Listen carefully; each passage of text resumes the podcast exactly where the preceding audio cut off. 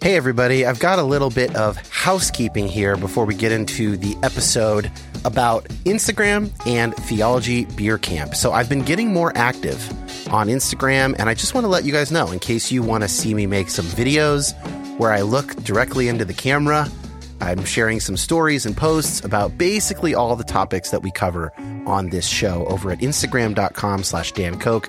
That's C O K E, and the link is in the show notes. Also, Theology Beer Camp is returning in 2024, October 17th through 19th. The theme is Return of the God Pods. That is a Lord of the Rings reference, which should surprise nobody. I will be there alongside Brian McLaren, Diana Butler Bass, the New Evangelicals, Bible for Normal People, Tony and Josh from GGCH, of course, Tripp Fuller and Homebrewed Christianity, and a whole grip of others. And you can use the promo code Return of YHP, all one word, for $25 off your ticket. Prices go up starting June 1st. That link will be in the notes. I hope to see a bunch of you guys there in October. It was a serious highlight of last year for me.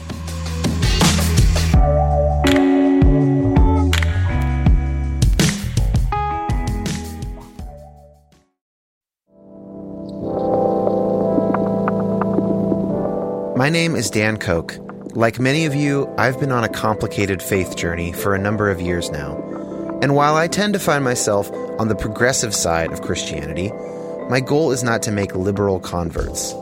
I want this show to be a resource for Christians to my right and to my left, as well as former Christians and non religious folks, anyone who finds themselves asking difficult questions about God, science, prayer, fate, suffering, evangelism, and more. So many of us have been given bad answers to those good questions, often by people with pure intentions. I want to say that you have permission to take both Christianity and the modern world very seriously. And I hope to facilitate that by introducing you to people seeking God across the Christian spectrum, engaging hard questions in a multitude of ways. Thanks for listening. I know I said that I was switching to every other week with this show, but I'm going to try and release weekly when I can. This week, I was able to and happy to. So, these days, fundamentalist is a theological swear word. I didn't make that up, and I don't remember who did, but man, that's true. And I myself am guilty of cussing up a storm on this podcast. It's very easy for us, more on the progressive side of the theological spectrum, to use words like fundamentalist, conservative, and evangelical interchangeably. But this has two drawbacks. First of all, it is inaccurate, and that should be reason enough to be more careful. Secondly, it turns people off who are evangelicals but who are not fundamentalists, or who are conservative or traditionalist in their theology but who reject the tenets of fundamentalism. So, anyone who has ever listened to this show and felt like I labeled them something they were not through careless use of language, to you, I now apologize and I present this episode as a token of my remorse, a sacrificed bull on the Day of Atonement. Um, and as we will hear from Pete Hill today, fundamentalism is not going anywhere, and it has not gone the way of the buffalo as so many liberal thinkers have predicted that it would over the years. What Pete and his psychologist co authors are most interested in is the question what exactly does fundamentalism give people such that it remains so psychologically powerful? And that's a question I know that many of you are asking and that I'm asking myself, especially because we know people who actually do fit the mold of fundamentalists. And most of the time, we cannot make sense of the way that they see the world or still see the world. Why haven't they changed the way we've changed? But in order to answer the question of what it does for people, fundamentalist psychology needs to be understood on its own terms, not from afar by judgmental liberals. And this is uh, really the benefit of this book. Additionally, many of us have seen friends leave Christianity entirely and seemingly pick up a new fundamentalism in its place. Perhaps if we understand what's going on with religious fundamentalists, we can also understand what's going on with atheist fundamentalists or hyper progressive post Christian crusaders or whatever kind of fundamentalist you want to fill in the blank with. I devoured Pete's book, and I'm really excited for you guys to hear this conversation. Just like my interview with Oliver, today's interview was made possible as part of the Theo Psych project hosted by Fuller Seminary's Office of Theology, Science, and Religion. Oops, Science, Theology, and Religion, STAR office. One last note I say this often at the end of episodes, but I think a lot of people probably miss it. One of my editors, including today's editor of this conversation, is Josh Gilbert. He is available for other podcast editing and similar audio work. He's fantastic. I would vouch for him and recommend him, and his email is in the show notes. Okay, into the world of fundamentalist psychology. So, Pete, there's a reason that your book that you co authored isn't called The Psychology of Christian Fundamentalism, but rather Religious Fundamentalism, because some of this stuff appears to transfer over, yeah? It does. I think some of the principles that we're talking about apply to multiple religions. Actually, it's not even just religious fundamentalism. I would say, you know, we could talk about the principles as they apply to scientism, to Marxism, to capitalism. I mean, we could go on and on, but I think that the principles are applicable to any strongly held ideological system.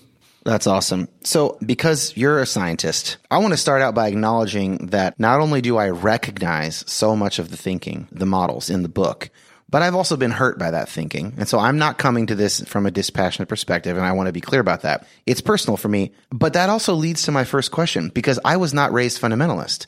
I was raised in a kind of, I don't know, a milk toast, kind of middle of the road evangelical zeitgeist in the 90s. So how come I can recognize so much of the thinking and the scripture interpretation in this description of fundamentalist Christianity.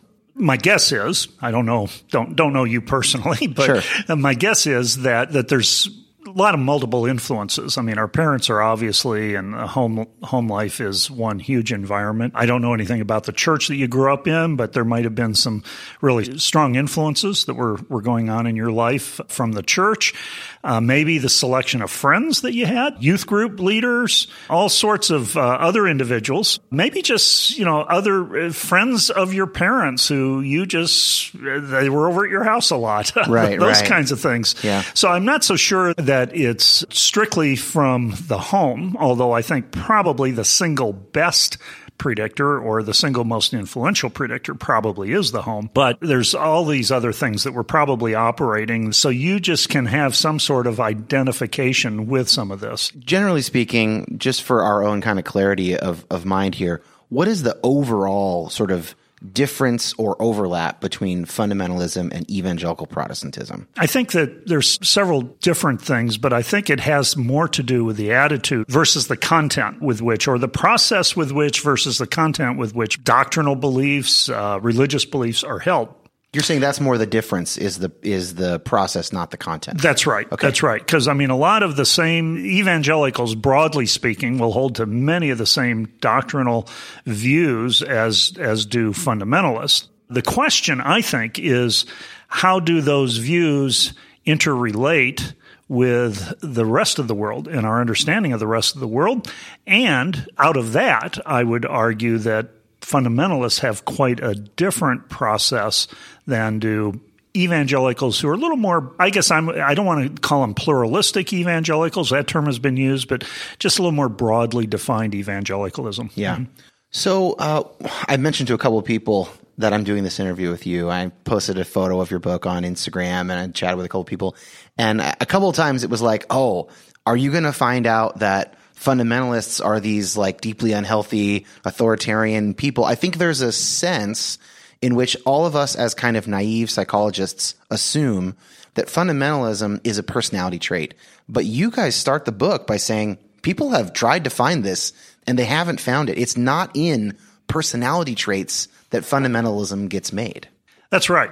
It's not. I mean, I don't know of any study that has really just gone out and done a, a personality profile of a group of fundamentalists and compared it with the personality profile of what I would call non-fundamentalist religious thinking. And for that matter, a personality profile of non-religious people. My prediction would be that you're not going to find many many differences not in terms of personality now in terms of certain values and certain ways of holding beliefs that, that you'll find it but i don't think personality is going to be a very good predictor of any of that another thing that you guys choose not to do in the book is to rush in with your psychological models, uh, end quote, to try and explain why people hold so stubbornly to fundamentalist ideas or, or concepts. Why that decision not to rush in with the models? I think, first of all, you really want to try to understand versus try to explain human behavior. In order to describe it, you really have to get to know the people that you're describing. In all honesty, I think a lot of psychological researchers haven't done that very well. But it seems obvious, like if you want to understand the Maori tribesmen, if you want to understand the, the bush people of Congo, no one thinks anymore that you can just sort of, well, take some video and we'll analyze their movie. Like you, no, you have to go in the bush. Like you have to live there for a while. And that really sort of was when anthropology flourished as a science is when people started doing that, right? Yeah. When they got out of the armchair and got into the field. And it seems like it should be the same thing for any group of yeah, religious people. it should be. It should be. Uh, unfortunately, in this case, it's not. And I'm not so sure if people actually feel that they're close enough uh, to the fundamentalist. Uh, I mean, you know, geographically, you work with them. Uh, there's a fundamentalist church down the road, and uh, they don't seem that bizarre.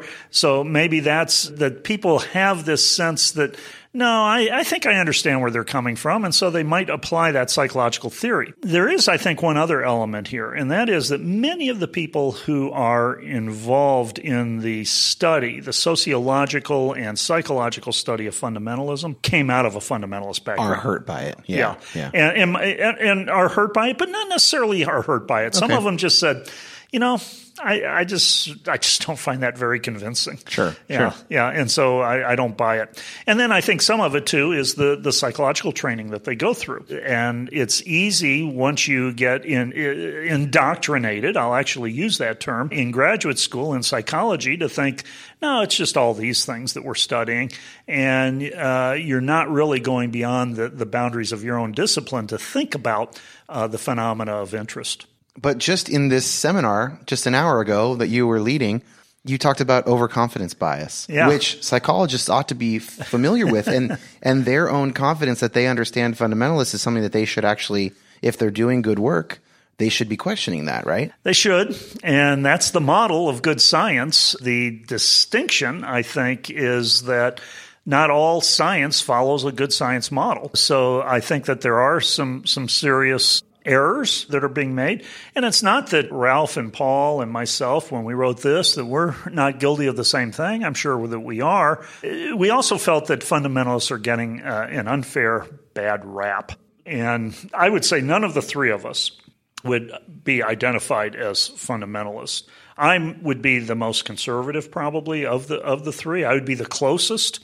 And in fact, Ralph uh, Hood, how it all got started was one time in an informal conversation when we were in a we were sharing a hotel room at a convention, and we were just sitting around watching TV. And he sort of said to me, he said, uh, "Well, Pete, you know, you're a fundamentalist," and went on and on and on. And I didn't hear anything else. I just heard, "I'm a fundamentalist." Wait a minute, you know. and uh, actually, there's a, a guy by the name of uh, Walter Houston who back in the 1950s called fundamentalism the theological swear word and Yeah. uh, and and so I had that kind of reaction this would have been you know 20 some years ago when Ralph and I had that kind of conversation but it led to a lot of discussion and by uh, 6 hours later we had outlined the book I hadn't written it yet but we outlined it Yeah, and you know, I think I'm guilty of that. I think, and I've had some people mention this, even in a conversation with like myself and, and Tom Oord, who's a careful theologian. We sometimes collapse evangelical, inerrant, fundamentalist, and we start using them interchangeably when we're talking about a particular theological move someone might make. And I've had people go, hey, those are not the same thing. And, you know, an evangelical might, especially if they're theologically minded, might resent being called that theological mm-hmm. swear word, a fundamentalist. Yes, right. So I'm I'm grateful for this as a chance to sort of clear the air there and get a better understanding of these terms. But speaking of which, what are some common stereotypes of fundamentalists that you think are unfounded? Yeah, I think first and foremost, and a lot of it r- probably goes back to the monkey trials of the ni- 1920s. Yeah, the Scopes monkey trial. Yeah, yeah. the Scopes monkey trial. And some of it was actually the writer Harold Mencken, Harold or Walter Mencken, I'll have to check into that. One of those Menckens. Yes, right. Who did quite a bit of writing for the, uh, I believe it was the New York Times, and sort of identified, uh, you know, these these backward folks down in Tennessee, uneducated, dirt under their fingernails. And I think some of that, and I'm not necessarily saying it's because of Mencken, but I am saying that I think that somehow what evolved out of that was a stereotype, and it, it does have to do with uh, lack of education, lack of sophistication, probably not much exposure to the world outside of their own little world. And so You all- might think kind of rural or semi-rural, that's right. Yeah. That's right. And and although of course not always. no, In, not in- in point of fact, that's right. but not that's the stereotype. That's right. That's the stereotype. And, you know, in all honesty, there, there is some, psychologists call it stereotype accuracy too.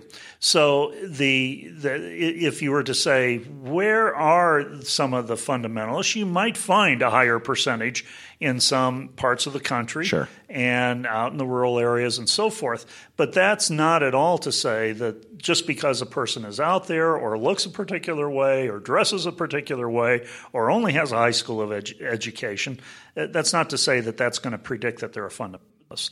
So your guys' model, you call it an intratextual search for meaning. We're going to get more detail on this model. But first, can you give us just a basic definition of these terms, the word intratextual and then the phrase search for meaning? And that will give us some, some scaffolding. Sure. Yeah, thanks. I think that the word intratextual just really means that the, the text is given privilege to the point that it is the supreme authority. Okay? And so you have to, if, if it's the supreme authority, you have to work from within the text. Intra. Yeah. Intra versus Yeah. Which means no, no other text can match up to it. So I think that is perhaps the single most guiding principle uh, in our particular model. So if you if someone comes in and makes an argument to a fundamentalist and they don't cite chapter and verse, that's just not an argument That's right. or something like that. That's that right. just doesn't rise to the level of something I need to consider. That's right. And that's where we too tend to stay in our own little worlds because the fundamentalists who might want to do this in the form of evangelism uh, or proselytizing of the faith might think, well, by quoting scripture verses, that's what's going to be convincing to Okay, so now he, the first thing I really recognize then in this conversation is like the Four Spiritual Laws handbook kind of stuff that we would tracks that we would pass out to people. And in reflecting on them later in life, I was just thinking like, okay, I just gave someone some paper and on it were written Bible verses, but like I didn't motivate why they should trust those as an authority. And I don't think that people really questioned that from within my movement. And, and it was not fundamentalist, but it was probably whoever wrote the tracks might have been, you know, or whatever resources we had access to at my more mainstream evangelical church. But there's a logical step missing. And this is kind of what you're talking about. But from a fundamentalist perspective, it makes perfect sense. This is the only place you get this kind of information. So here it is. It's from the Bible. Right. And there's a built-in mechanism that that's at work here, and that is that well, if a person just can't accept that evidence in and of itself, then the Holy Spirit's not working uh, in their lives. and That's the back door. That's, right. the way out. That's Yeah. that's yeah. That's that's the uh, safety net uh, in in the argument itself. Yeah, and and of course I'm very quick to go that's a bad argument, but we should note how psychologically effective that backdoor really is. Absolutely right. It, it does it gives you a complete system there for That's how to explain the, the data that you mm-hmm. encounter. Mm-hmm. Okay, so that's intratextual and then we're, later we'll talk about the opposite which is intertextual, Okay. which is basically what this podcast is. And then the second one is search for meaning. So you say fundamentalism is a search for meaning. What do you mean by that? Well, I, to develop a meaning system is, I think, central perhaps to most people's lives. I mean, even the atheist, I think, is also searching for meaning. They might just have a totally different set of criteria upon which to answer their their their meaning. So it is very subjective, I think, uh, idiosyncratic. But there are certain characteristics, and what's what's nice is if the person the the search word suggests motivation. Okay. Okay. So they're very motivated to find meaning. And here is a message that makes total sense to them. And it's the coherency of the message and the understanding, the ability to understand that message that then reinforces the search process. So maybe, and I think this often becomes a motivation, and, and I'm not necessarily saying that this is all hocus pocus.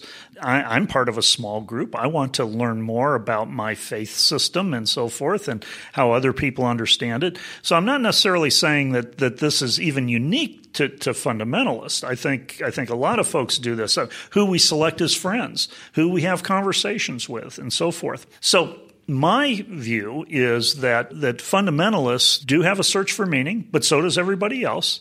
And this happens to be uh, a very convincing meaning system that satisfies uh, their needs. Now, again, how much of this is just simply uh, explaining on a naturalistic level, and how much of this is is God infused? We didn't make that call. You're not this. putting your thumb on the scale for that. No. You're just describing. That's yeah. right. So, would it be an overstatement to say everybody participates in a search for meaning? And for fundamentalists, that search for meaning is intratextual. And that's what separates them? Or is that is that a little going a little too far? I think it's not just what separates fundamentalists, because I think often people do look for coherent meaning systems. I think the scientist looks for a coherent meaning system. Uh, in my field of social psychology, it's putting together a lot of the pieces of the puzzle, and at some point, it might be convincing enough to the scientist so that he or she uh, is essentially a fundamentalist scientist. The distinctive characteristic for religious fundamentalists is the message of the, the religious faith itself. I should also say that we use the term intratextual, and of course, in, in our world, in Christianity, we're referring to the Bible, to Scripture. But in other world religious systems, it's not even necessarily written. Now, it is in many, and in most, in fact, but in some religious systems, uh, it might be an oral tradition that's being passed on. So we have to keep that in mind. We have a very broad definition of, of the word textual there. Another thing you guys say that I think is interesting for fundamentalists, religion is a total way of life. Uh, and that is one of the things that does kind of fly in the face of a more kind of polite society type of religion. Maybe American civil religion in the mid century of everybody's kind of a Methodist or everybody's kind of a Lutheran or Catholic. And you can think of, and I very much heard many times my evangelical Christianity that I was raised in contrasted against that kind of milk toast Sunday Christian type thing. Is that kind of what total way of life is getting at? I think so. I think it's very systemic. All right. Especially among the fundamentalists in this intra-textual model, that, that there's going to be different moving parts, but they're all interconnected and uh, that's what the model uh, says, and that uh, we actually, in a in a picture of the model in the book, we enclose all of that with a continuous circle, no breaks in the circle. Right. And that's what we mean by calling it systemic. I think it all works internally first. And it has to make that kind of sense, an internal sense that's there. So that's what we mean by a total way of life. Now, it has all sorts of implications across basic psychological uh, levels of functioning. Uh, psychologists often talk about the cognitive level, our, our, thinking patterns, and you know the Bible talks about that. Uh, there's certain things to to uh, uh, think on the things that are righteous in Philippians four eight. Uh, the Bible also talks about the affect component. Uh, the whole concept of love, I think, is affectively laden. By affect, you mean emotion. Emotion. That's, That's the, right. the That's psychological right. term, yeah. That's right. Sorry about that. That's and okay. then, of course, behavior. A lot of behavioral restrictions, not only in the Old Testament. That's often where we think of them, but but in the in the New Testament uh, as well. Uh, we're we're to take care of the of the widows, for example, in in uh, in James. So there's principles that are here, and they're they're they're far-reaching principles, and some of those principles, you know, feed off of each other. So that's when when you're talking about a, a, way of living. I think it's a complete picture, but more than anything else, it's the it's the systematic coherence of all of that, how that fits together into a fundamentalist way of thinking. The fundamentalists are the ultimate. The Bible is a rule book, a guidebook for life, folks. Right? They literally any question you've got, they're the most likely to say any question, you can find it somewhere in the text. That's right. Now, we do have to make an important distinction and and we also point this out in the uh, in the book, and that is they're not necessarily literalist about everything. Right, literal okay. is yeah is not always the the right term to get at what we're talking about here. That's right. So it's easy to suddenly think that oh, you're taking everything really literal, and that's how the answer is found. No, sometimes it's understood that this is uh, not meant to be taken literal, but in all honesty, uh, some things are taken literal, and I don't think we have a good sense. Psychologists, for instance, who study this, I don't think really have a good sense of how people make that call. Should this be taken literal or should this be taken figuratively? So, for example, in one of the chapters, we talk about serpent handlers, and they have a literal interpretation of a verse in the book of Mark. But I also don't see any one-eyed uh, fundamentalists necessarily who uh, who took the the notion that if your eye offends you, to pluck it out. Right. You know, so they understand that figuratively, and really, how do, how do fundamentalists make that distinction is not clear. There are a couple like infamous self-flagellating kind of folks who have cut off their hands and stuff like yeah, that. But they're yeah. very much the exception. Yeah, they're the, the exception. They're not the rule. There's a whole lot of the, the vast majority of fundamentalists would say that's silly.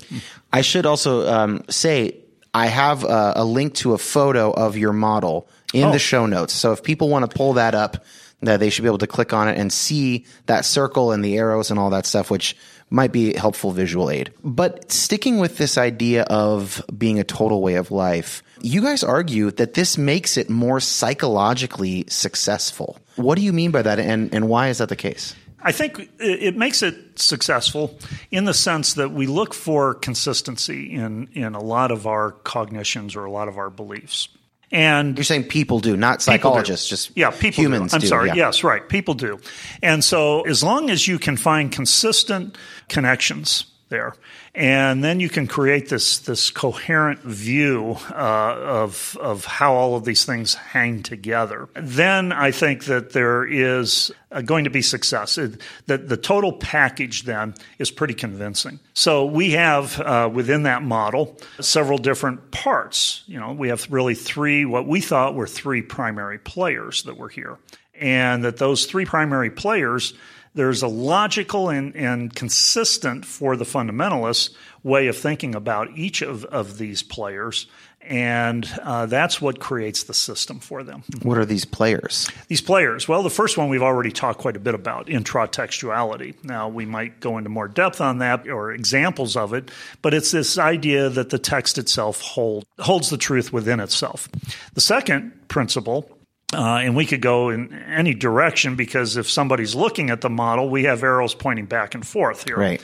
So, uh, a second is that there is a sacred meaning or sacred sacred writings. I think that it's there. Yeah. Okay. So that's the that's the claim. The sacred writing is the claim of of Scripture itself. Okay. okay.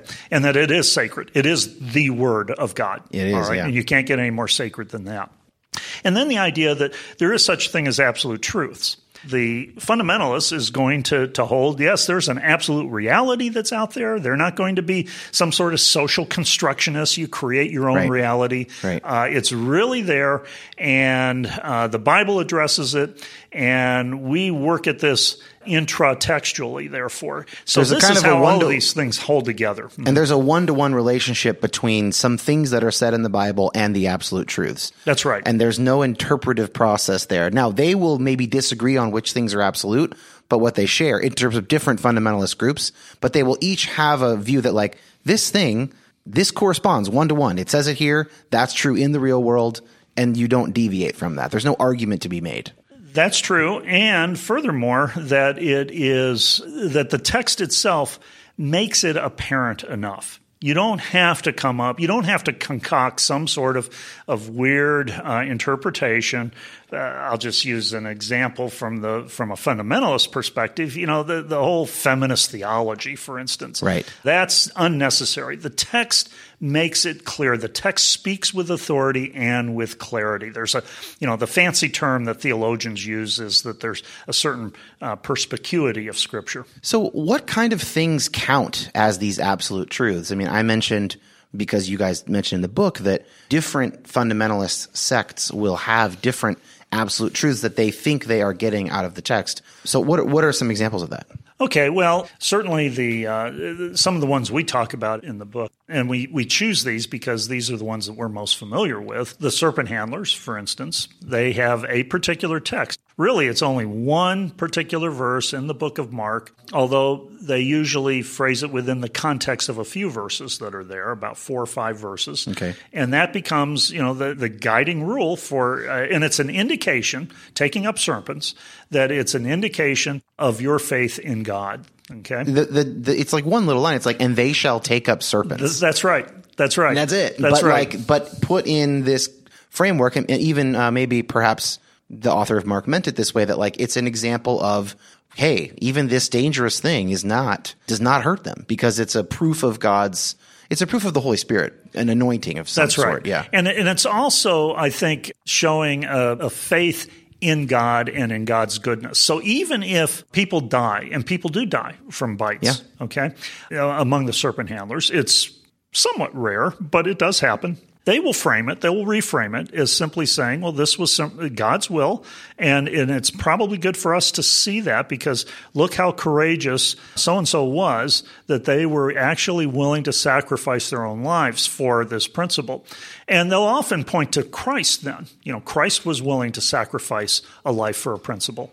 That's interesting because I thought what you were going to say is that they will say, well, that person took up serpents when they weren't ready. They didn't have enough faith to do it. And I was going to say that sounds like prosperity gospel where you have a way of explaining, well, this person did well and this person didn't do well. This person was healed. This person wasn't healed. Well, if they weren't healed, they didn't have enough faith. And if they were healed, they had enough faith. This- it- They won't do that move. They, they don't do that in the, among the serpent handlers. Interesting. Yeah. Now, what Ralph Hood, who is a serpent handling expert, not as, a serpent handler himself, but as uh, an understanding of He's the one who did handlers. the field work with the serpent handlers. That's right. Yeah, That's right. That's what yeah. I meant by being a, a serpent handling expert. He's an expert.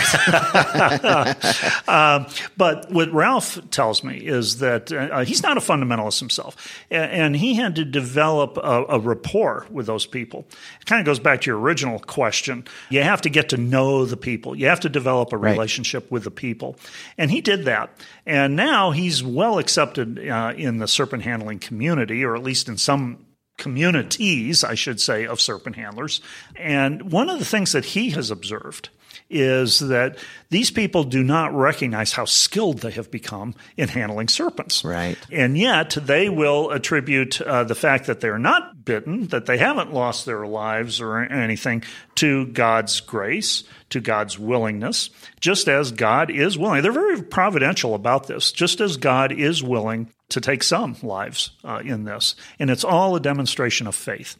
Yeah, interesting. So they would not be amenable to. We were talking about this in the car the other day that, like, you know, there's a lot of ways to learn things. You could be explicitly taught, but we also, especially as kids, we learn through mimesis. We learn by watching someone else. And in fact, I think the going theory leading up to language for human evolution or proto human evolution is well, first we could make tools and, and just show each other, but like eventually we wanted to be more, we wanted to go further than just that. And so we develop language and we can teach didactically or whatever. So even kids growing up in this thing, like they are watching expert snake handlers and they're seeing how their arms move and what they do when the snake moves in and what they do when the rattle starts going. And so they are actually getting a lot of skills, but they wouldn't want to think of it that way as, No. the, as a, the main causal mechanism of their being able to do this. That's right. But the children are there, and the reason why the children are there is they they want to teach the children the importance of faith. okay, well, so maybe they are doing that, but they're also teaching them how to handle snakes. That's right. They are. They are At the same now, time. Now the children, uh, to, to be fair, the children are kept a long ways away from the snakes. Yeah, it's not a child abuse thing. No, Sure. it's not, and and we have to be careful about that because some folks have accused serpent handlers of that. Right. Well, and uh, Dennis Covington, whose book that I loved, Salvation on Sand Mountain, which was my introduction to snake handlers, he got started writing about the case because he was a journalist, and one of those famous guys uh, went to prison and basically was accused of using the snake off premises to, to kill his wife, I think, or something like that, or his ex-wife. And, and so obviously, you know, things can go awry. Uh, but mostly this is done in a controlled environment within a service in a certain way at certain times. And they're, That's they're right. protective of the kids and Correct. stuff. So thinking about the model and, and that hard circle, that hard line circle where it's not permeable, Um, so everything within that circle is the text and the claims of the text and the absolute truths that we get from the text. Given that psychology, that worldview, what must a fundamentalist do when they're confronted with people who don't share that view? And, and why must they do what they must do? Well, I think more than anything else, they're probably thinking, at least, that uh, the, the most important thing I can do is show how meaningful this is, how at least meaningful to me that it is. That's my testimony. Right. That I live a, a wholesome life and it's quite an, an, alternative to many of the problems that we see in society. So it, yep. it, is, I think, the idea that we are representatives of Christ here on earth and that we need to uh, live up to that very privileged position. Now, this is another thing that I really recognize uh, from my own upbringing in terms of, you know, and I would argue this was the more healthy of the potential understandings of evangelism. The healthiest one was let them see the light that you have and ask you about it. You know, that's that was sort of like, okay, I could get behind that one even as a disgruntled teenager. But I also recognize that in thinking about conservative writer Rod Dreher and his book The Benedict Option, the idea that like biblically conservative groups are, have lost the culture war and what they ought to do is live a bit more communally and like let their light shine before men let the proof be in the pudding now i don't share a lot of Rod Dreher's assumptions about faith and, and the world, and I have a different sexual ethic than he has. But but that's not like an awful way to think about it. I mean, on the face of it, like, hey, prove that this proof of concept, right? And so that part seems to me to be not not really peculiar to fundamentalism. Yeah, yeah. I was uh, in the last. Uh, it was about a year ago. I had a conversation with uh, a pastor of what I would consider a, a fundamentalist church, and he kind of surprised me, okay? And how he surprised me was he was talking about his church and a new program that the church is having. The demographic around the church, uh, the geographic area is changing quite a bit. It's largely becoming uh, African American, and this is uh, definitely a, a Caucasian uh, church uh, in that in that demographic. And they decided they have a nice gym there, and they are just going to open up the gym a couple nights a week for kids to safely come, have a, a program that is strictly sports oriented.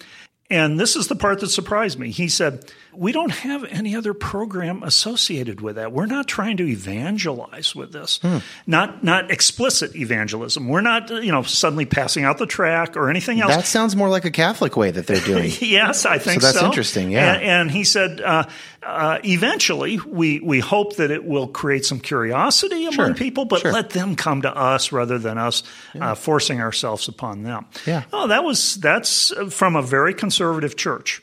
And I thought, you know, uh, there's some real value and, and some some good sense that that pastor's talking about. Okay, but now to use your model, yeah. if you pressed him, he would need to find somewhere in the Bible, some chapter and verse too, right? He wouldn't say, well, social science has shown that when you try and force people into religious, like he wouldn't quote a study. He would not be using some other source of authority. He would say, he would find some section of like, let your light before, you know, that doesn't necessarily mean preach to them. That might just mean love them or, whatever. Like something about loving your neighbor as yourself. Well, I wouldn't want to be preached at, so I won't preach at them. Like, but, but the point is with your model, if he is fundamentalist, he's got to find it in the text somewhere. That's right. And I think that um, they had to come up with some justification. It, it's it's ironic because he did tell me. I remember this now. You you you you sparked this memory that he himself had to do this, and then he had to convince the elders of the church right. uh, yeah. that that this was healthy. And it was it was after a lot of consideration and after a lot of Bible study and after a lot of prayer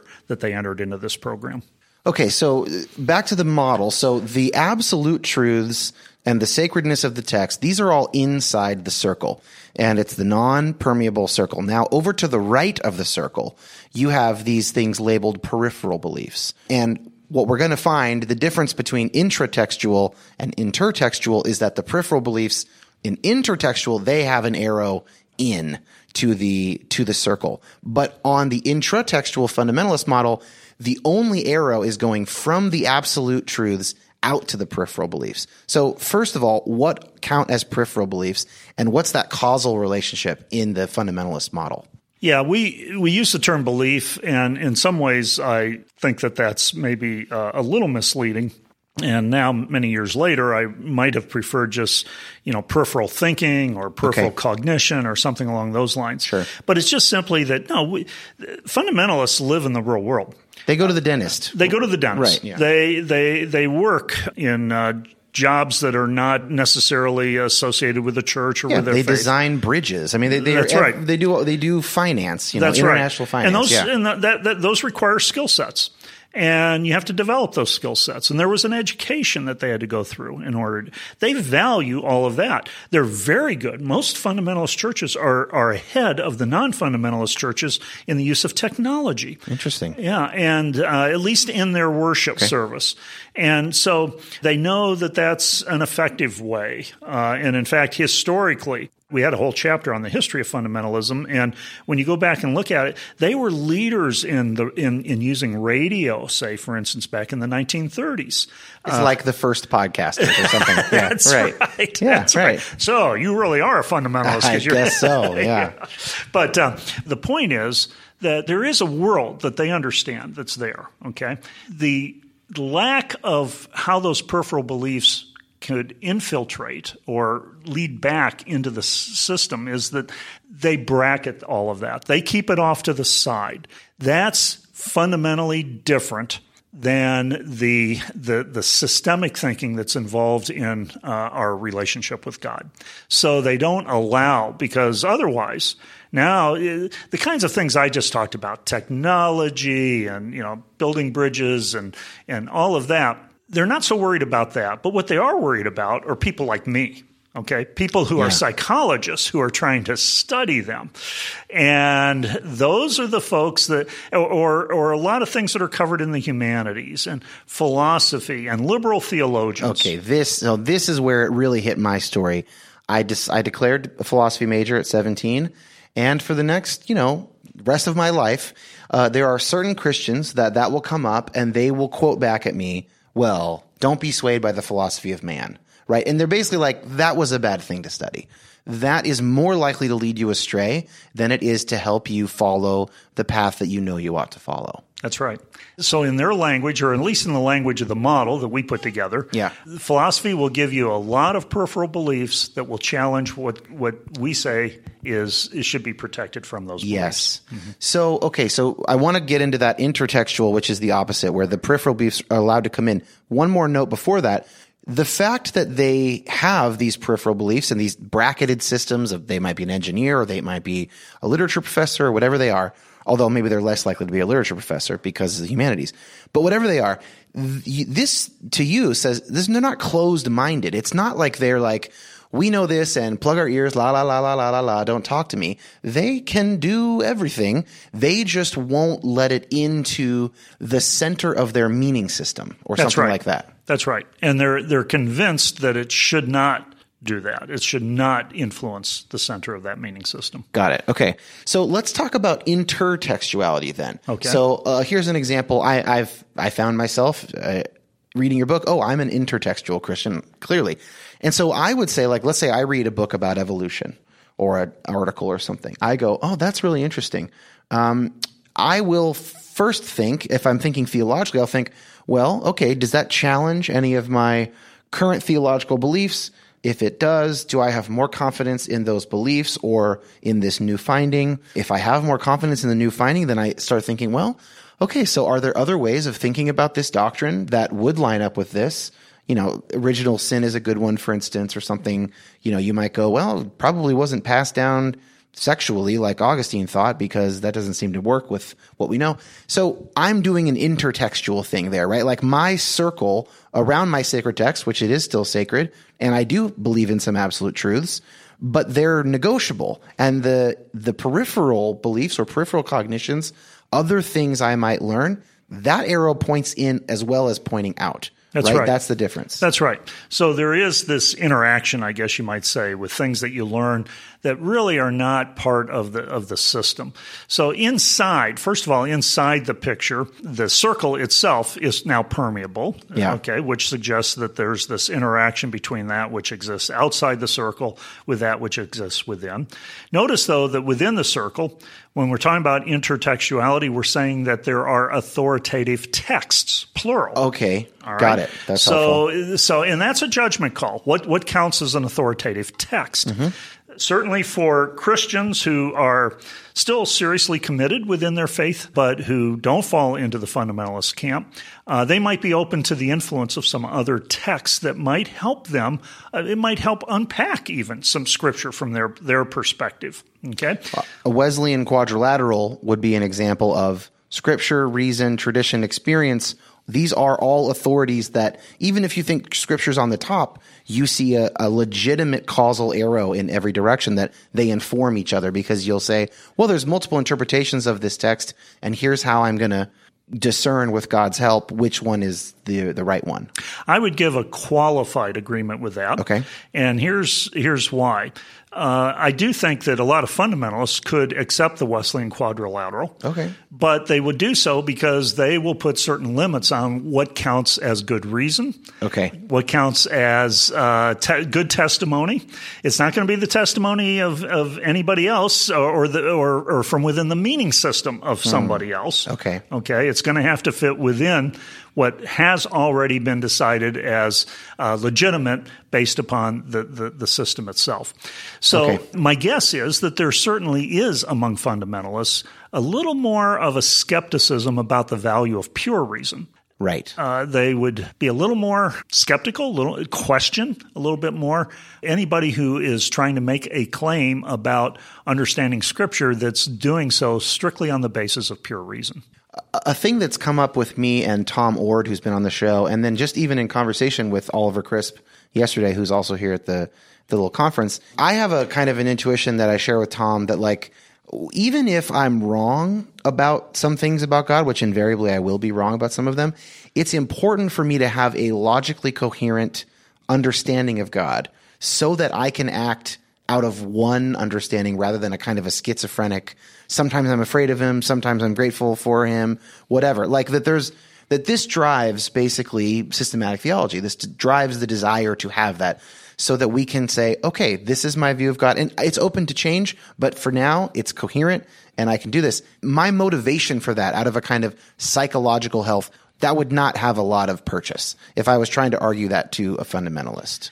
Not in and of itself. Now, Right. I think the fundamentalists, whether that person recognizes it or not, is quite dependent upon it all holding They're together. doing and making, it. So they're, They're doing doing, it, it. yeah. but but to say that that's the reason for doing it, I think they would be in, they would deny that. Yeah.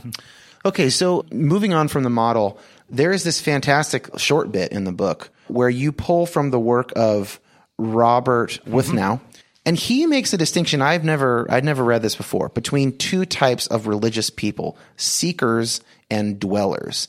I'd like to spend a little bit of time on this because I think this actually gets a lot to the to the heart of the kind of people who tend to like my podcast, Okay. seekers, mm-hmm. versus those who think that maybe it's well intentioned but ultimately destructive, dwellers.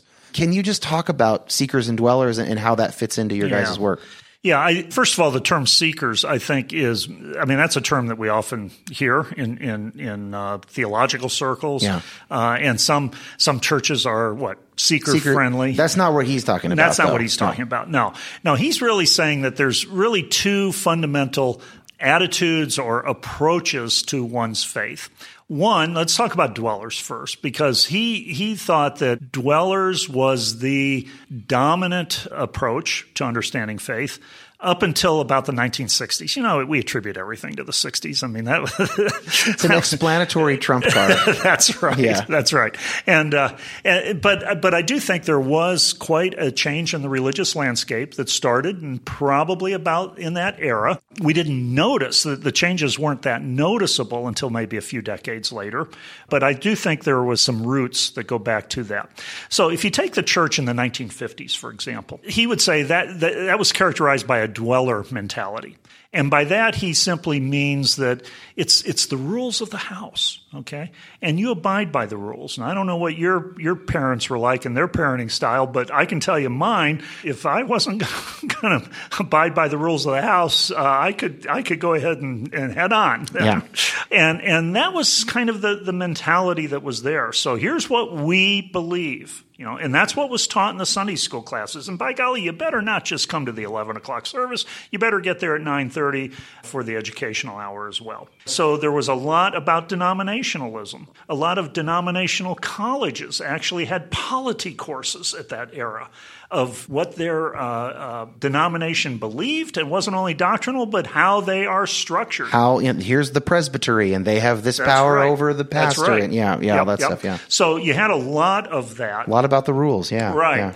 Then, um, but but with the '60s, just like rules in the rest of society became questioned, they became questionable in the church. You could also map Vatican II onto that as almost a precursor to the Cultural Revolution. That's right. That is a, a move from like Council of Trent style Catholicism of rules, rules, rules, rules, whatever, to like, well, Yeah. you know, ask people from other religions. That's right. You know, That's we right. have to something to learn from Buddhists. Whoa, Yes. that's seekers. I mean, Yeah. that's different, right? That's right. And so the attitude here for the seekers is what drives them is not to necessarily follow the, the safety and the security that goes with the rules of the house. That's that was a dweller. The dwellers emphasized safety and security in, in the faith. Seekers were saying, no, I want a little more excitement. I, I want to expand my spiritual vistas. I want to uh, see far beyond just simply what the, what the, the, the these rules are restrictions, if anything, in my experience of God. And so this began to this shift began, and of course we're seeing um, we're seeing it clearly uh, even among evangelicals today. One of the interesting things about the seeker mentality, though, and Wuthnow points this out, is that uh, it's probably less stable than than for sure. and Yeah. and Let uh, me testify to that, for, so for for for many seekers, you know, once you've kind of figured it out or think that you figured it out, it's not so exciting anymore. Let's move on. It, it's really the search itself that for many seekers is what's so motivating and what's fun and the new discoveries that might come with that. And once those discoveries aren't so new anymore, aren't so novel, then uh, then they're ready to move on. Know. and then either do they leave religion behind or become a dweller, or what? What does he think happens then? There, I think I think it bifurcates. I think it polarizes there. I think there are some who say, and and you know, it's often, at least uh, at least until the recent, you know, maybe the last decade or two, once individuals um, became a little bit older and had, started having children. Okay, many of them kind of resorted back to a dwelling mentality. yes, right.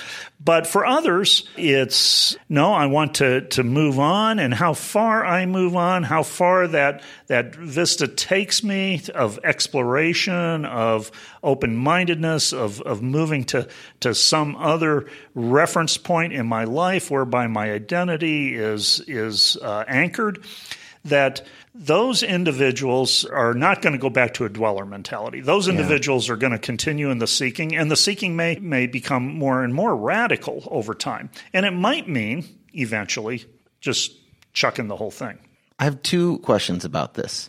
My first one is how do you think this might play out, speculatively, of course, with the information age? I mean, I have an intuition that the ubiquity of information, the fact that people who are raised in the church regularly find themselves contemplating the status of people in other religions, and now being able to learn about them in a second and watch documentaries, whatever, Wikipedia, makes it makes a dweller mentality sort of harder to um, feel confident about. There might be some problems psychologically with the age of information, but intellectual humility seems to be one of the benefits of it.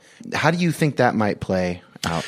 Well, I, I think you're onto something there. When we talk about being in, you know, in the age of media, of course, that takes on so many different forms. Yes, you can just within a few pushes of the button on your computer, you can get information that you couldn't possibly get. It used to be a trip to the library and looking it up in the encyclopedia. High barrier of entry. That's right. Yeah. That's right. Uh, the era in which I grew up, things were much more homogenous uh, in the in the world of experience for most of us. And I didn't have any uh, Islamic friends. Uh, I didn't have uh, uh, much social connections with people of any different faith tradition, or even for that matter, people who were questioning. Now, there were people who weren't living, I, I, went to public school. There were people, my, my best friends, you know, I might say, yeah, they're not Christian, but they would probably not be uh, saying that they weren't Christian. Uh, they just were living lives that they they wanted to live that didn't follow necessarily Christian principles. That's quite different than today. I mean, we, there's there's a lot of very committed people all around us from different faith traditions. Now, that's by the way geographically determined in many ways. Uh, I live in the metropolitan Los Angeles area. It's pretty easy for me to to think that way. I, on the way to work, I drive right by an Islamic temple. Right. If I'm out in a small town in Kansas, no, it's going to be still pretty homogenous. And I think for a lot of us on the coast, we forget about you know the, the flyover states uh, in in people's experience in, in those states. Right. I would love to spend more time on this, but we don't have it. So I guess I'll just I just want to flag that I'm interested if maybe there's a way to be a new kind of dweller where you recognize the variety of religious experience and expression in the world but you um, also recognize the need maybe to to stick with one tradition. And and perhaps you can dwell in a more ecumenical more open-minded version of your tradition such that you're not constantly seeking the novel experience. Um, but you're learning. So you you're like you're basically moderating your seeking intake so you are setting yourself to consistently learn when you want to, but your own practice stays Christian or stays whatever. Yeah. Yeah. And I think maybe at the heart of that is just that you want to uh, foster, develop an attitude of respect, to recognize that equally intelligent folks, and this is where a lot of intellectual humility comes in, yeah. equally intelligent folks who are also very excellent intentions that they have think differently. And, and that's true in the world of politics, it's true in the world of religion, and so forth. So here's somebody down the street, and those individuals were, were raised within an entirely different religious system. Show some respect for that and, and go with the attitude of how can I learn from that? And out of that, can I have a, a greater sense of valuing my own heritage? And I think if you do that, you're going to develop better relationships with those folks. Uh, rather than trying to hammer it over the, over their their head or hammer their head with with uh, Bible verses.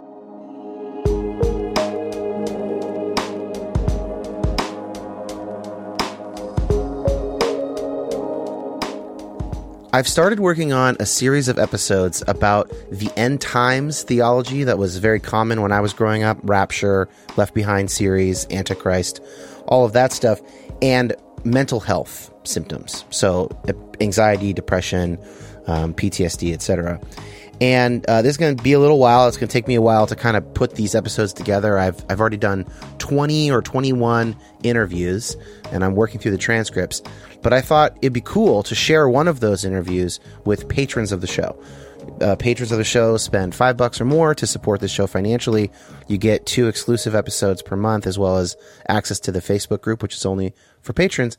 And so uh, there's this really crazy conversation with my friend Liz um, it it was rad. It is so it's pretty out there.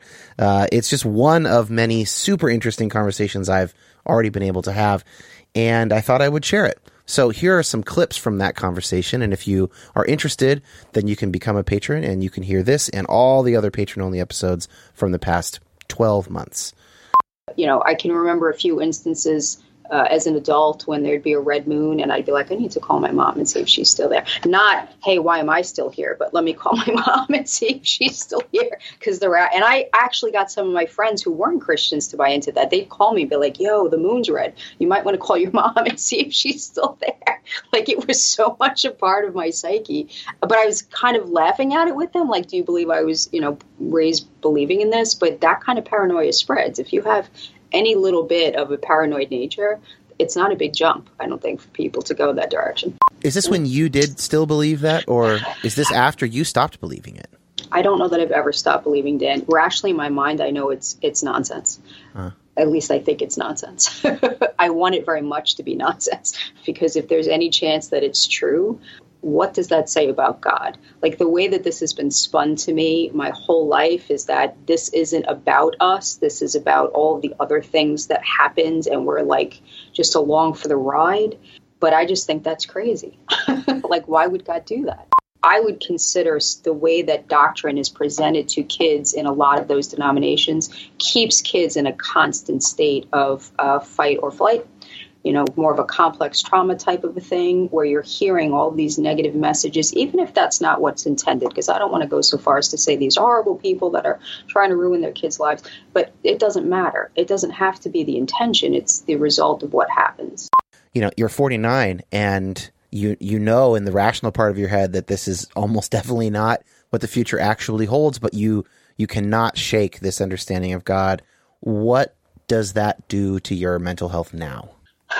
It's a little bit easier for me to control it now, but I have to invest a lot of energy into it. I have to uh, really work hard to not lose my shit on the daily uh, because you know whatever is happening politically can be tied back to in some way to this you know so if a president is you know currently whoever the current president is if they're not supporting israel if they're you know especially wrapped around israel israel is a big piece of all of that uh, you know then uh, he might be the antichrist or he's you know going to be paving the way for the antichrist. So everything is constructed around does it connect to the rapture or not? Does it connect to and are we are we doing enough in order to bring the rapture like that's the other weird thing is that they they want it to happen like it's not oh it's too bad that this is going to happen because things played out the way it did it's yes let's bring this on and woe to anyone who didn't believe you know it's twisted it's twisted.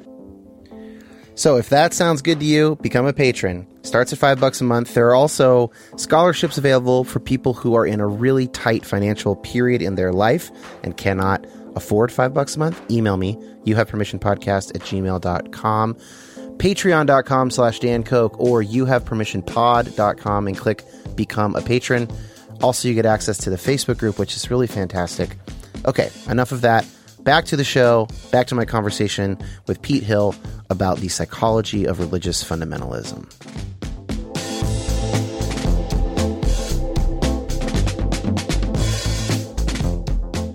Now, we've done a lot on intratextuality and not as much on meaning system. Is there anything else you'd like to say about meaning system before I start asking some particulars about children and and careers and all that. Yeah, I, I think we've touched on what I think are the most important things, and and it has a lot to do with the coherency of the meaning system and. Does a person understand it? And I think that's what religious systems provide. There is coherency, not only for the fundamentalists, but for almost anybody who adopts any sort of orthodox position, okay?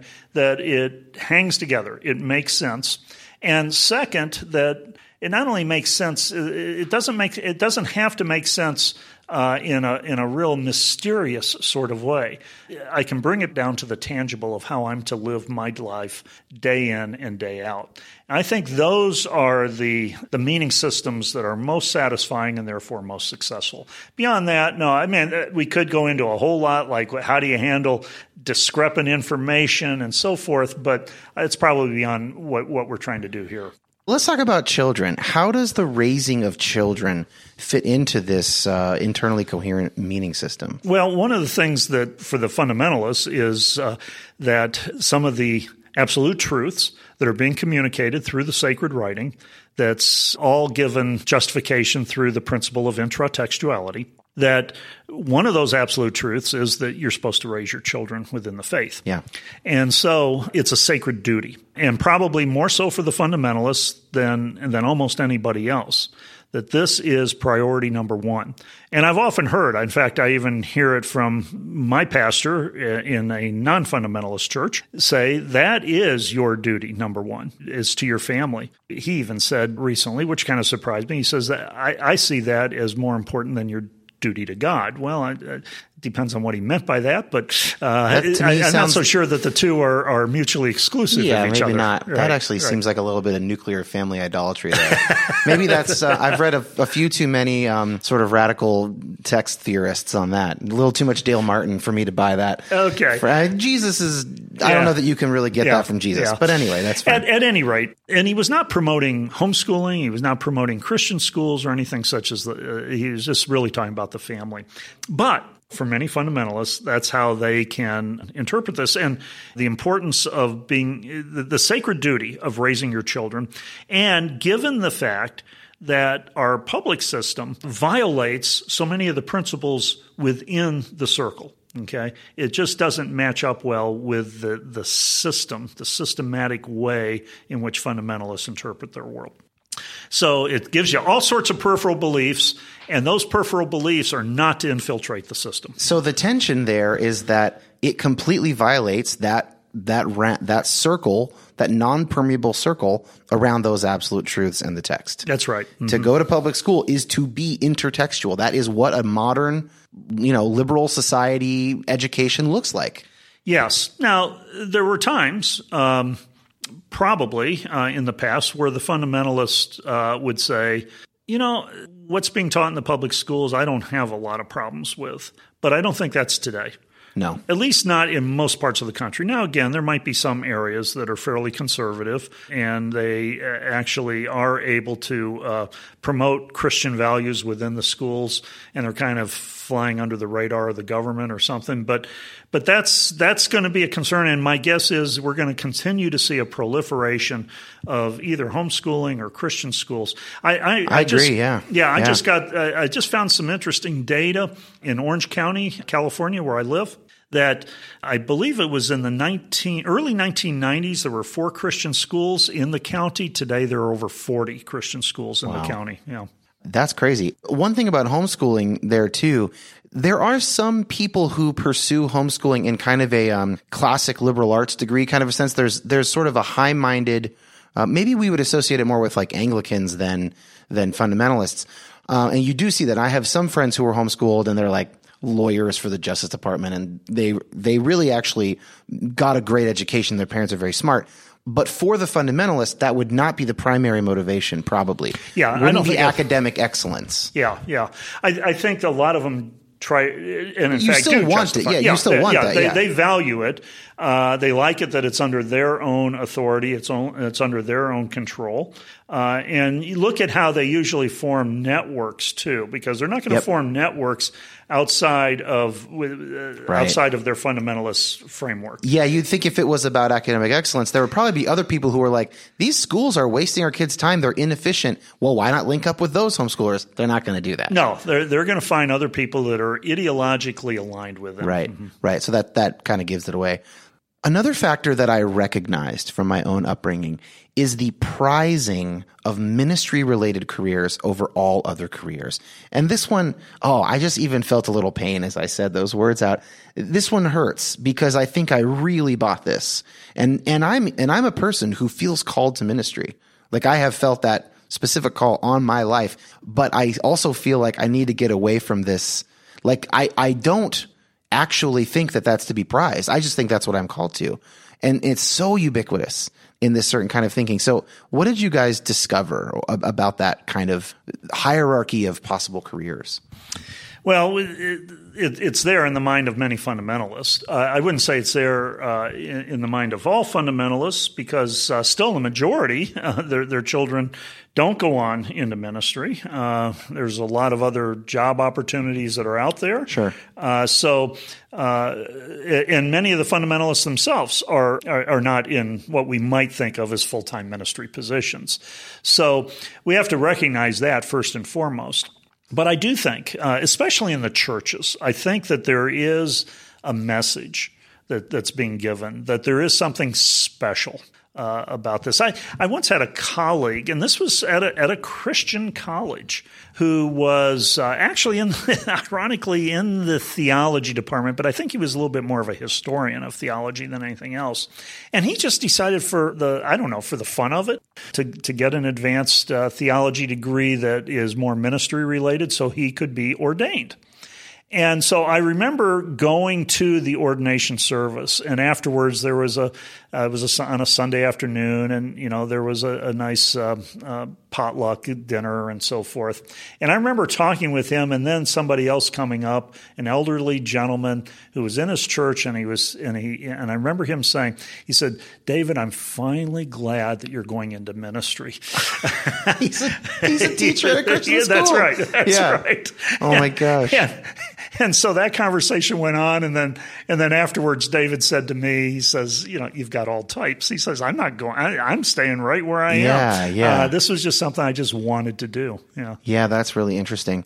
So there's this great section in the book about authority and the way that authority is preserved within the system, and that is through family stuff. But I'm going to quote you.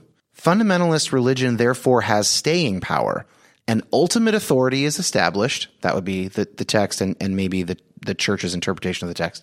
And a mechanism for reinforcing that authority is provided through responsibility placed on the family, the church, and ordained educational institutions.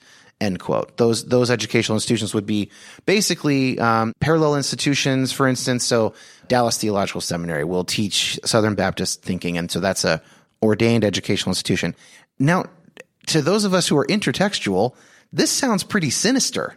I mean, when you were writing this part, I mean, you, how did you think about that? Well, I, I, didn't really think about it necessarily from an intertextual framework, even though that's probably where I was coming from, because it, it does, um, at least to to a total outsider, to a person who is uh, not at all invested in a, a traditional faith system of any sort, for that matter, that does sound very sinister. But I don't know if it's that much different than, say, for instance, the family who prizes education. Yeah, Ivy uh, League education. Yeah, yeah, yeah. Or white shoe law firm, whatever, right? Yeah. That's right. Sure. I, I think the same dynamics are, yeah. are, are, are, going on. I think that's kind of sinister too, I guess. I'm, I'm, enough of a California hippie that I just think like that's a little too much control to exert yeah, over your kids yeah, or something, you know? Yeah, and and um, and perhaps it is, but that does seem to be the way that uh, most people tend to think about this.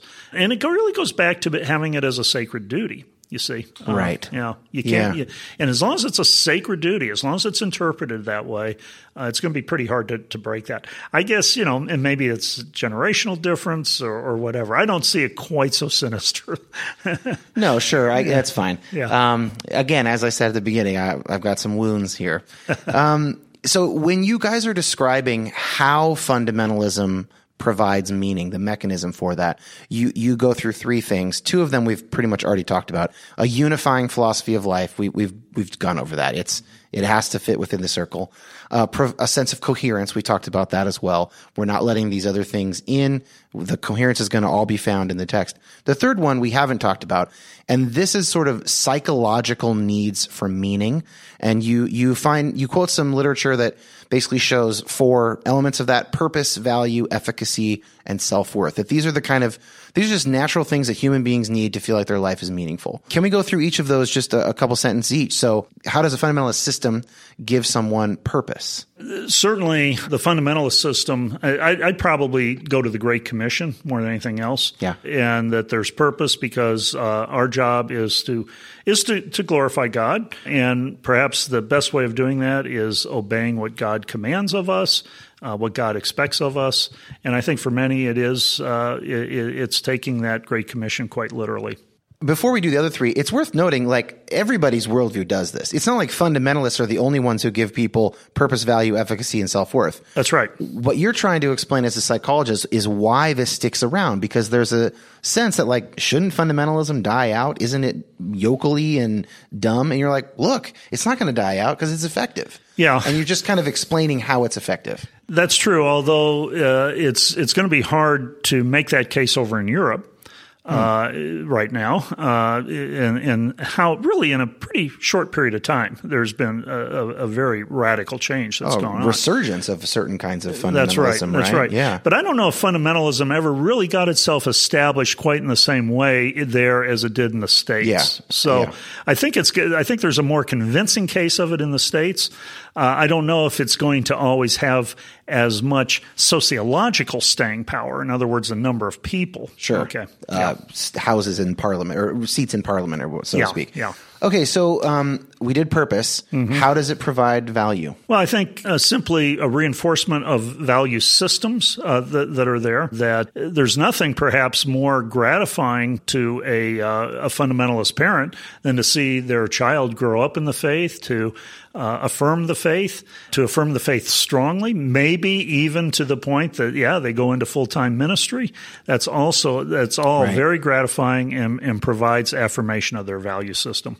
Now, this third one seems like maybe the hardest to to motivate efficacy. I mean, from the outside, seems like fundamentalists are not that efficacious. They don't, you know, I, I don't know, they don't seem to be able to convince other people very easily that they're. tr- I mean, maybe this is this has got to be all my Uh, own. This is where all my own biases. This is where your peripheral beliefs come in. Yep, exactly. Okay. so, all right, so, nail me to the wall, Pete. so for the fundamentalist, I can do all things through Christ who strengthens me. Hmm. Yeah. God can move mountains. Okay, I haven't. I haven't seen. I, I live in a mountainous area. Those mountains haven't moved, but uh, but and of course I. I that there's one that I think that most fundamentalists don't take literally. Sure. Uh, but but they really do believe that there's a limitless uh, ability and opportunity if you're empowered by the Holy Spirit.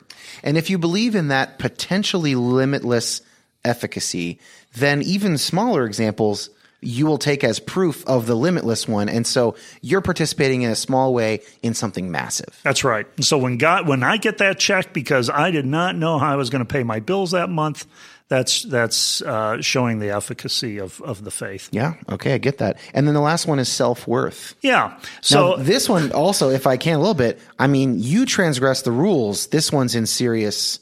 Uh, if you if you go outside the boundaries, this self worth, uh, at least in terms of the way your community is going to make you feel like you have it, Yeah, is going to be yeah. really up for debate. So, so uh, this one I'd like to expound on a little bit Please more. do, yeah. Uh, you, you said maybe in a couple sentences, but No, uh, take but, your time, Yeah, yeah. okay. So, I think what's particularly applicable, and for me, the favorite, ch- my favorite chapter in in the book was the chapter on Amish people, and the reason, uh, first of all, I, I used to live in Western Pennsylvania, and the Amish were all around us. So, I, I, I- I just I just found them to be fascinating people, Yeah. and and it was fun to be uh, around that community. What drives the Amish more than anything else?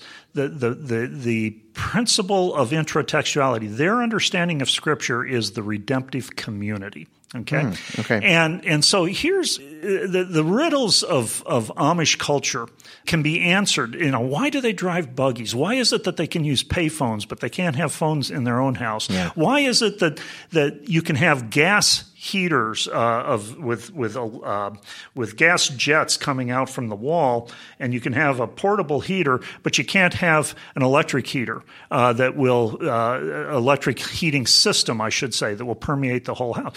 And it always comes down to is this good for the redemptive community? So the the gas heater, the little portable one, means that you collect around the heater. Yeah, okay, you can't go off to your own room and and stay warm uh, in the, in the middle of winter. The idea of of cell phones. The reason why cell phones are problematic is you can become far too independent. The buggy, you can only go so far in the buggy. All right, uh, that's the reason. Why, it's okay to ride in somebody else's car if you have to get to a doctor or something, but you don't own your own car because independence. Okay, Right, okay. the redemptive community.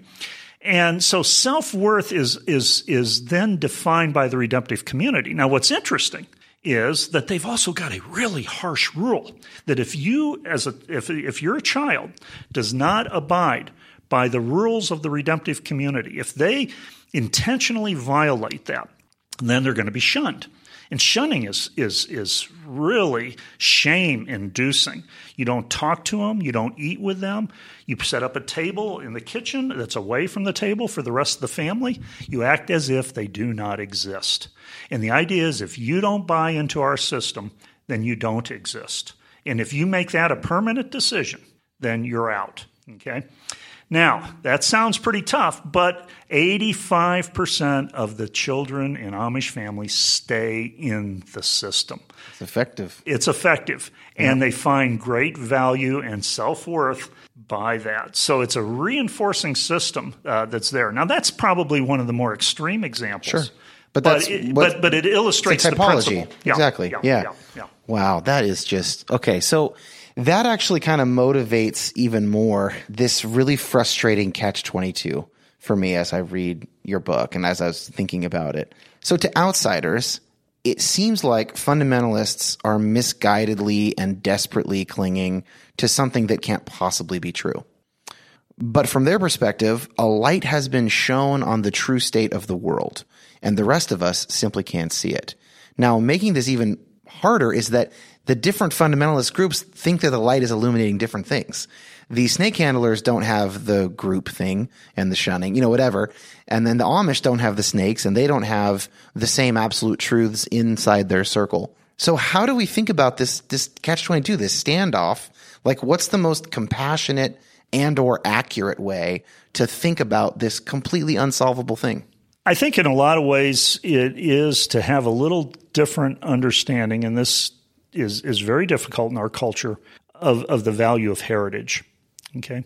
That, I mean, one of the neat things, just, just getting to talk to some of the Amish, is how much they really value their community. Uh, and and there's something good to be said about that. Sure. And if 85% of them stay, you have two options. One is this is an effective way to live life in the world. And it looks like something that people would have lived 200 years ago Mm-hmm. with, with everybody would have been like that kind of. Or the other option is they're being brainwashed. Those are basically your two choices. Yeah. Otherwise, you can't explain the high number, the 85%. Yeah.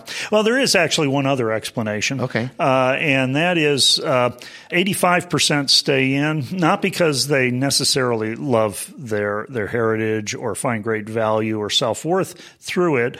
Uh, they stay in because they're going to be hopelessly ineffective in the rest of the world because they only have an eighth grade education. That's another thing that the Amish have fought for. Right. You don't need any more education. It makes you haughty. It makes you arrogant. Philosophy of Yeah, man. yeah, yeah. So, um, so, So not that- just that's maybe not brainwashed, but sort of um, handicapped. That's handicapped by their Yep, community. Yep, yep, Yeah. yep. That's what it, what I think it, it often boils down to for, for many of them. At the same time, if you talk to a lot of Amish youth, which it's not easy, the Amish were, were very suspect of any uh, efforts that I made to go in and do some interviews. Uh, so it wasn't it wasn't easy to do that. But what little information that that we were able to to collect on that really told us that it is uh, viewed as a sacred duty, not just because of the children. Not, that's true for all uh, uh, fundamentalist groups, but it was a sacred duty to keep the respect for the heritage that, that they had there. And, you know, something that I have a rich heritage. It's something that parts of it I don't agree with. I want to pass it on and have tried to pass it on to my children. I believe eternal destiny does reside uh, or or is determined by by whether or not a person accepts some of that heritage.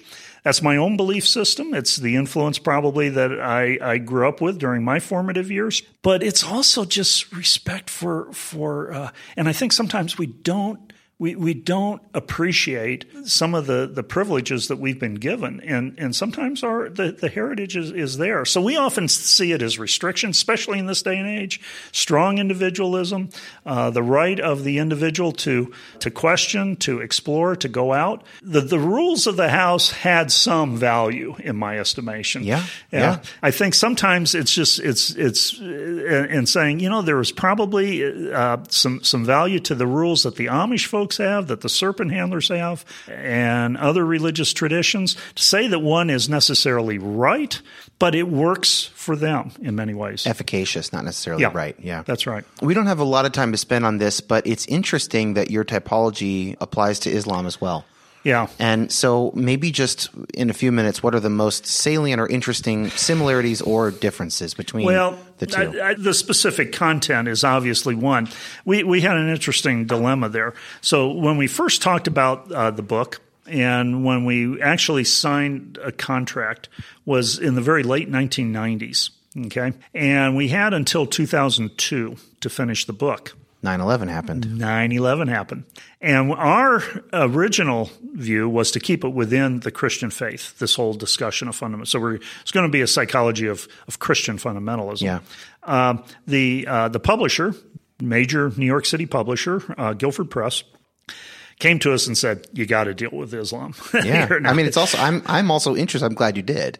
Yeah, I, I, am too. Now we were a little nervous, actually. I mean, I think I think everybody's a little nervous Sure. after 9-11. Yeah. Uh, and and so we ended up giving more of a historical example because none of the three of us at that time really knew a lot about Islam. Sure.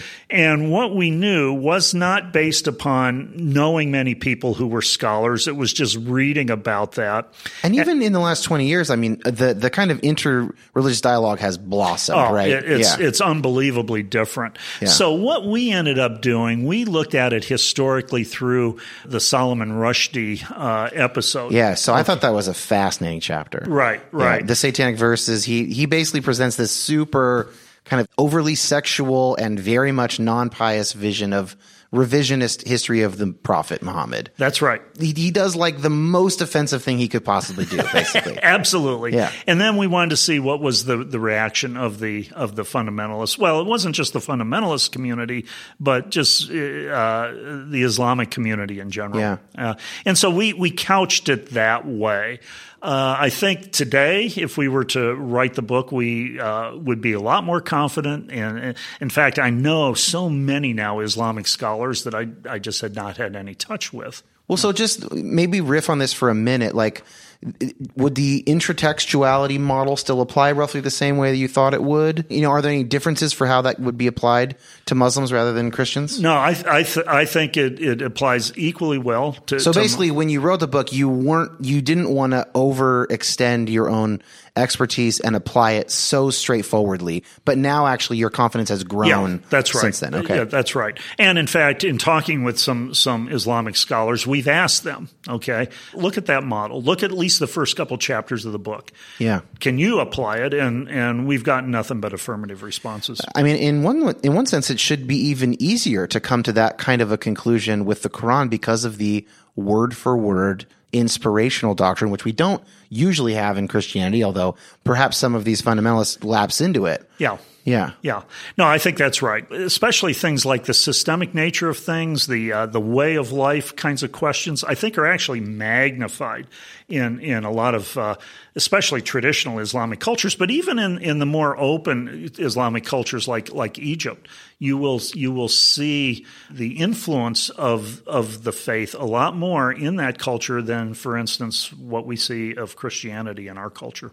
Yeah, that's really interesting. So, just a couple things left here. Is fundamentalism waning in the world? Was it 18 years ago when you wrote the book? Do you expect it to wane or do you expect it to grow or stay roughly the same? In terms of sheer numbers, I, if I had to predict, I would think that it might wane some, in part because of some of the things that we've talked about. For instance, media influences, just simply pluralism. Yeah. But I do think that it might stay strong in certain contexts and in certain geographic areas where those things might have less of an influence. Now, everywhere, I think in the in the states, maybe with the exception of extremely poor communities, there's there's going to be that that that media influence. Uh, you know, the internet and, and so forth. But the, the person-to-person contact, which I think is often still the strongest form of Right. of influence isn't going to be as as readily available of for with people outside of one's religious tradition in some parts of the country than in others. Small towns, small rural Yeah. towns, Less urban, yeah. That's right, less urban. Uh, I think you're going to still see some some strongholds there for quite a while. So I don't think there's going to be this this major movement uh, over the next generation or two away from fundamentalism. In fact, you know, if anything, it might be the the groups that are most vulnerable are the intertextualists because uh, they're kind of giving a license implicitly, a license to go ahead and study uh, radical alternative understandings, and that might be enough for some people to say, you know, I, I think I've explained away uh, the faith. And I was just that's so that leads right into this sub question, which is: Do you see a, a path where evangelical America moves toward fundamentalism as they perceive the outside liberal culture to be increasingly hostile? In, in meaning, rather than sticking with a you know a National Review style Christian pluralism where they say, look, we're going to be the church, but we recognize everyone's right to exist. They're just going to more nativistically collapse into like, well, just give me a solid, coherent worldview. Yeah. You know, I don't know, but if I had to make a prediction, my guess is that there's going to be uh, movement among uh, evangelicals that, according to this model, would be intertextualists. Uh, and the movement is going to be in both directions. Yeah, they're going to split, right? They're going to split. Yeah, yeah. yeah. The and, increased polarization will apply to this. Yeah, and well. I think uh, yeah. yeah. I think polarization uh, is going to uh, become more and more detailed. I guess you might say, and it's going to get into smaller and smaller circles. Uh, the polarization that we sense in society right now is going to start coming down to uh, within denominations. I mean, we're already seeing it yeah, within a lot right. of denominations. I think it might even come down to you know within churches. So you might see churches splitting over this. Yeah. Yeah. I know you're a scientist, but I want to end with a, a kind of application question because sure. so many of my listeners uh, and and in parts of my life deal with this. This is not an academic question. It's a question of family it's a question of loved ones and, and deep abiding conflict. So how should former fundamentalists or people with fundamentalists in their, within their circle of loved ones, how should they approach them? Like, should they leave them be and not try and make them intertextualists? Will, will they be happier if that part of their life isn't disturbed? Will, will the relationships be better? like, is it, I mean, there's a lot of ways to phrase this. Is it elitist? for to just go, well, they're going to stay intratextual and I'm not going to change that.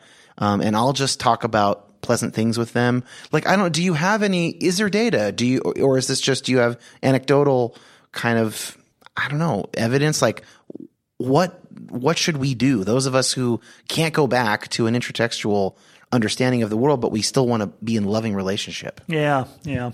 Well, I think first of all, there there, there needs to be some really uh, take a, a, deep dive, a deep introspective dive into our motivations behind this. Uh, are we are we so convinced that we're right uh, and that they are wrong that we need to save them from this uh, misguided uh, theory? Okay, that to me that's that's starting to sound pretty pretty much like a fundamentalist. but okay, but just to to push back a little bit on that before I get the rest of your answer, even just if I read your book and I see like five or six different examples of fundamentalisms, they're not compatible with each other even. So in, in, there's a sense in which it's obviously false in an objective sense. Like, you know, there's a lot of talk in interreligious conversation about maybe it's not true that all of these religions, these fundamental claims are definitely at odds. Maybe we're using metaphorical language for God. And maybe there's a way that like in God's mind, these things, you know, the, the Muslim saying God has to be one, can't become human. The Christian saying incarnation. Maybe actually there's a way in which we're saying similar things about God that God can interpret it the same. But that only works with an intratextual move of softening the claims. With this fundamentalism, then no, you really cannot both be true. At least not the way they conceive of them to be true. Right. So these absolute truths on the model, they, they shift around. And, and it's like, so even if I'm not arguing for the great glory of an intertextual thing, just on their own face, they can't all be true. And so this is kind of this was my tension reading your book, and I talked with you about this on mm-hmm. in the drive the other day of like. I love that I'm seeing them more clearly in a less judgmental way, but at the same time, like, but they, it has to be wrong. So what do I do? And you know what I mean? So that's just, that's the yeah. pushback. so, so again, back to the motivational question. So, I mean, it, is your motivation there to, to, to be right? Okay. Sure. Uh, and, and is it to, uh, to win the argument? Okay. Versus maybe your motivation just simply has to be a little less ambitious.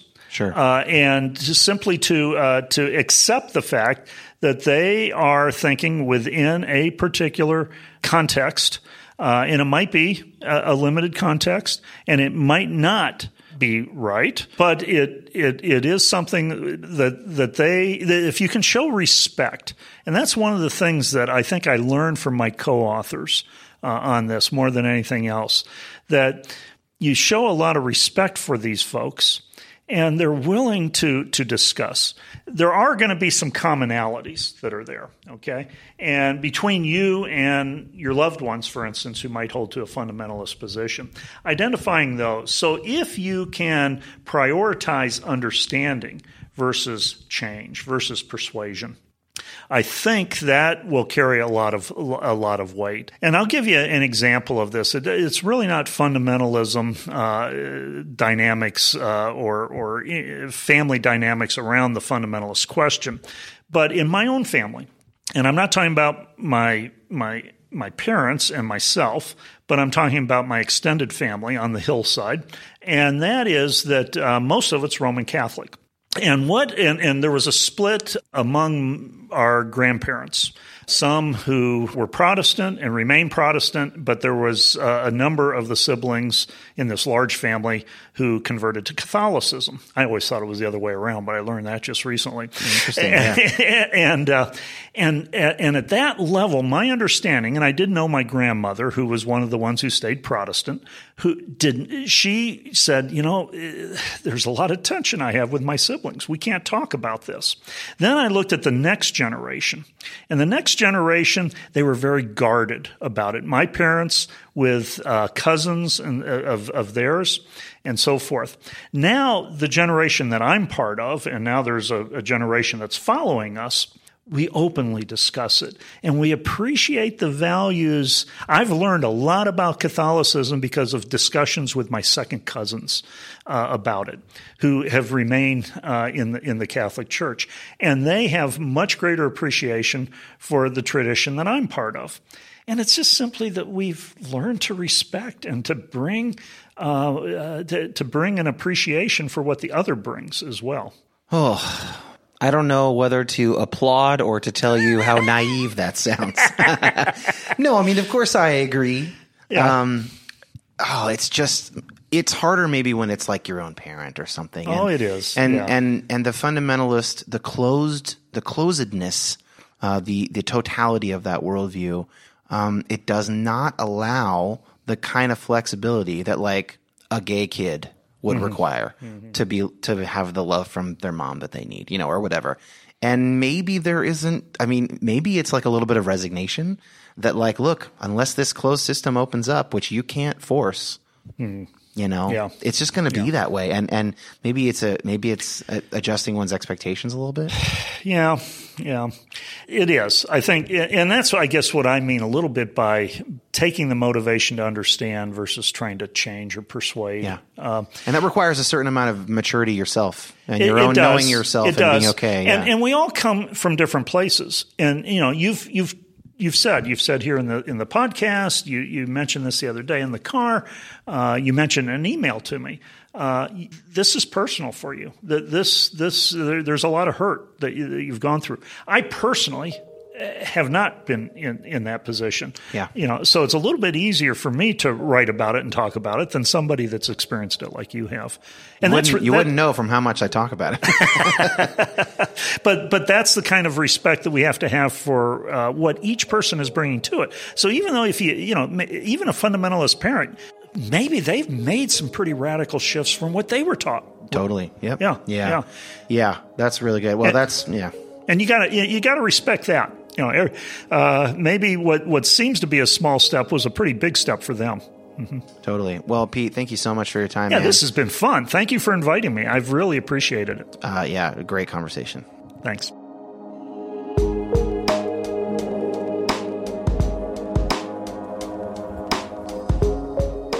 Thank you to Josh Gilbert for editing this conversation today. In the show notes, I've got a link to Pete's book and, uh, you know, the other stuff, patreon.com slash Dan Koch or youhavepermissionpod.com. Click become a patron. Email me. Let me know what you're thinking. You have permission podcast at gmail.com. Share these with friends. Share them with loved ones. Start conversations and then let me know how those conversations go. I'm very curious. And I think I'll see you guys next week, maybe two weeks. No promises.